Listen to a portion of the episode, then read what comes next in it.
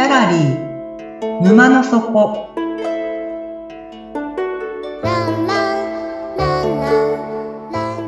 これは月に2回だけオープンする不思議なギャラリー沼の底で店主のオセアンと織りなす抽象画の世界のお話。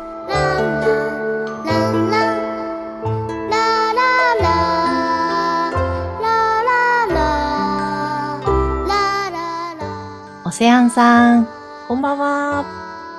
みつきさん、こんばんは。よくいらっしゃいました。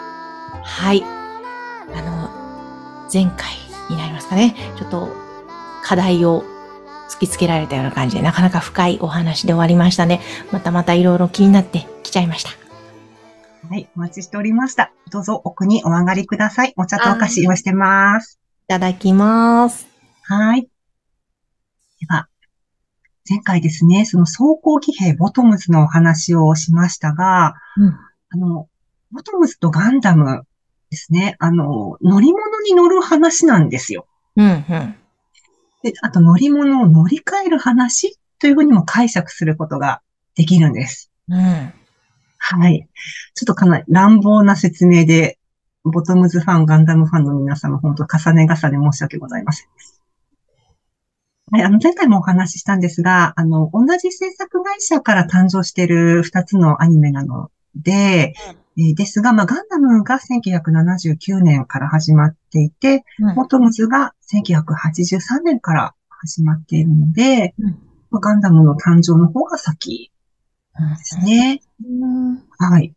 で、その乗り物、まあ、つまりガンダムっていう、うんモビルスーツのことをちょっと、あの、どういった特徴があるのかをお話しすると、はい。あの、ガンダムは特注品、カスタムメイドなので、一点物なんですね、設定としては。で、ガンダム1に対して、パイロットである、まあ、アムロ君は一人だけ。うんうん。これね、操縦が多分難しいからパイロットを選んでしまうのなんですよね。はい。じゃあ、片やボトムズはというと、こちらは量産品の設定なんですね。安価な、超、なんていうかな。はい。うーん、量産品で廉価なんですね。はい。で、だから同じ色、同じ大きさ、同じ形のロボットが何台も何台もある。うん。だから、まあ、安価で壊れやすいから壊れるわけですよ。はい。で、中のね、あの、パイロットが生き残ったら、まあ、じゃあ、新しいまた次のボトムスに乗り換えて戦いに行く。うん。だから、その操縦さえできれば、パイロットを選ばないうん。ね、ボトムズの方うん。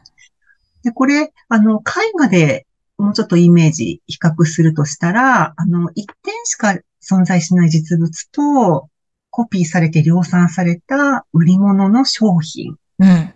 そんなイメージになってきますかね。はい。はい。でですね、みつきさん、すみません。こっから先ですね、突然、オカルトかホラーみたいな内容にどうしてもなっちゃうんですけども、うん。あの、先にごめんなさいと謝らさせていただきます。いろいろ変化球があるのは慣れております。はい。なんかね、どうしてもオカルトっぽくなっちゃうんですよね、ここの話。えー、はい。で、乗り物に乗ったり降りたりする、ね、うんあの、お話っていうことを、まあ、あの、千と千尋の神隠しのトレインの中でも、あの、言ったりしてるんですけども、乗り物に乗ります。そして乗り物から降ります。うんまた違う乗り物に乗ります。また降ります。うんっていう、この、まあ、作業、作業っていう言葉ちょっと違うかもしれないんですが、これですね、実はアニメの中だけの話ではないんです。うーん。実は、みつきさんご自身もうん日常的になさっていらっしゃるんですよ。それは、電車に乗ってとかそういうことじゃないですよね。じゃないんですよね。なんならうん今この瞬間もなさってます。へえ。わかるな。確かにそうだなって思い当たる節は全く何も。なんだろう、乗り物に乗り換えてる。乗ったり降りたり。乗ったり降りたり。例えば、そうですね、仕事をしている経営者としてのうん。もの、あそこから降りてああ、家庭、母親っていう乗り物に乗り換えるとか、なんかそんなことしか思い浮かばない？人間です。いいんです、いいんです。そんなイメージの、それもイメージの一つです。はい。はい。これですね。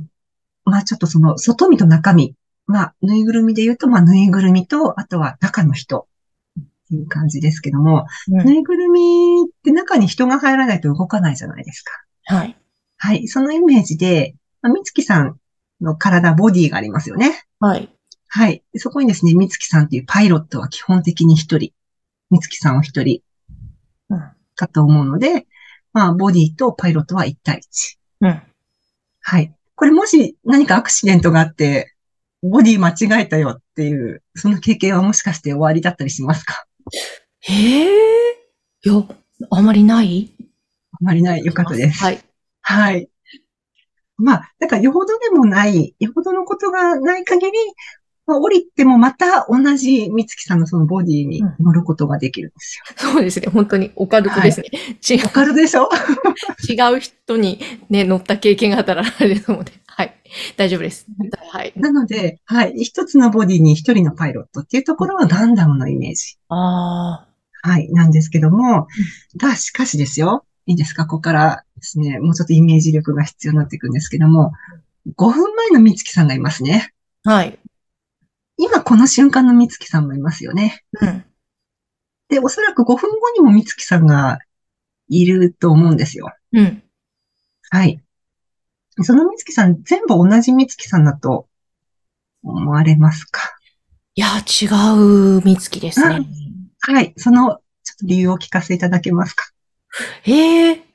だその瞬間瞬間で感じていること、考えていることとか違うので、違うかなっていう気がします。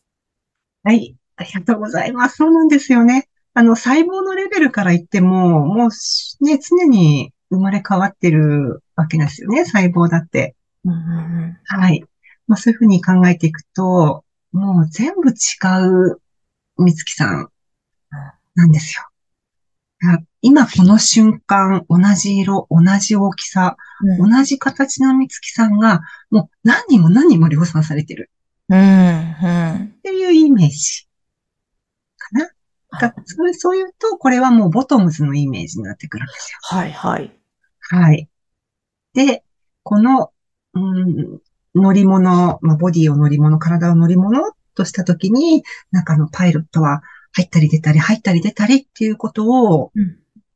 繰り返してる。今この瞬間繰り返してるし、今日この後夜になって寝てっていう時にも、まあ出て、で、朝起きた時にピッてまたパイロットが中に入っていけるし、まあ人生を重ねていって、最後には、まあさよならってする時にはまたこの体っていうボディを脱いでうん、どっかに行くわけですね、パイロットが。うん、うん、はい。で、えっと、話元に戻すと、その乗り物に乗る、降りるうん、乗る、降りる。これをですね、他の言い方に変換すると、えー、ユーム、ユーム、ユームが、消滅、消滅、消滅。引用、引用、引用。という言葉にも置き換えることができます。生滅陰陽。今、この瞬間、実は、生滅、生滅を、うーん、OSP ので繰り返してる。なるほど。えーそういうイメージでいくと、ちょっとこのデジタルっぽいイメージうん。という表現でもいいかもしれませ。ん。はい。まあ、それもあってですね、私いつもこの番組の最後に、はい、眠って目が覚めたら新しい世界待ってますよっていう、あのーセリフをね、言わさせていただいてるんですけども、えー今日のあなたと明日のあなた違いますよって、うん。しい人生歩んでほしいなっていうちょっと願いも込めて、はい、そういうセリフを言わさせていただいています。なるほど。そういうことだったんですね。そうなんですよ。ちょっと、ちょっとだけオカルトからあれですかね。ホラー、オカルトのイメージはうん解かれましたかね。解かれました、解かれました。はい。う んうん。うんでもなんか、ね、昔のなんていうかな、平安時代とか結構自分の体を抜けてっていうお話も出てくるから、もしかしてあり得るのかなともうん思うんですけども、ちょっと私はそこの専門ではないので、確かに生き量的な。そうそうそねう。はい。でも体は確かに抜けてる、あの、まあ、入って出て入って出てを繰り返してるので、出たらうん次の入る場所を間違える人たちっていうのはいるのかもしれないななんうんか、ちょっとオカルトっぽく 考えたりするんですけども、うんはい。ちょっとまあ方向がね、変な方向行っちゃうので、ここら辺でやめときます。面白い。はい。ちょっと、はい、今日は不思議なお話になってしまいましたが、はい、そろそろ、おそらく閉店の時間かなと思いますので、今日のお話はこれでおしまいにしたいと思います。ありがとうございました。月さん、今日もお越しいただいてありがとうございました。懲りずにまたいらっしゃってください。はい。癖になりますんで、また来ます。はい。では、えー皆さん、えー眠って目が覚めたら新しい世界が待ってますよ。おやすみなさい。